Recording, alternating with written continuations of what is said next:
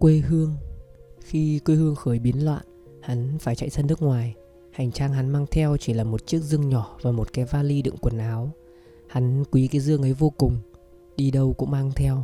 Trong thành dương có dán kín những bức hình hắn chụp ở quê nhà, Còn có mô hình một ngôi làng nhỏ Mà nơi đó hắn đã sinh ra. Tuy chỉ là mô hình bằng gỗ, Nhưng lại đầy đủ các chi tiết từ dòng suối bằng lụa cho đến những dãy nhà bé xinh xinh nằm hiền hòa bên sườn đồi dưới những cây tùng to lớn. Trong ngôi nhà mô hình có một hình nhân thắt tóc bím, đó là người thương của hắn, nay vẫn còn bị đầy đoạn nơi quê nhà. Cái dương là tất cả bí mật của đời hắn. Mỗi lúc buồn hắn lại mở dương ra xem và mỗi lần người ta hỏi hắn quê anh ở đâu? Trong dương hành lý, hắn đáp với vẻ tự trào mà nghe mùi cay trong mắt.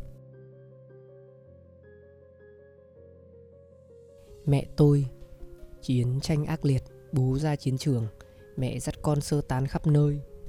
Hòa bình, Bố không trở về, Mẹ khóc hàng đêm.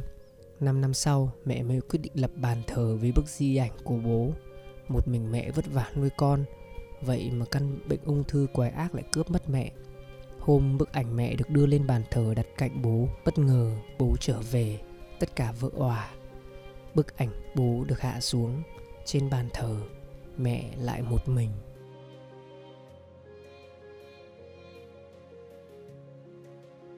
Lời trẻ anh là người chu đáo, noel nào anh cũng dành thời gian chuẩn bị quà cho con.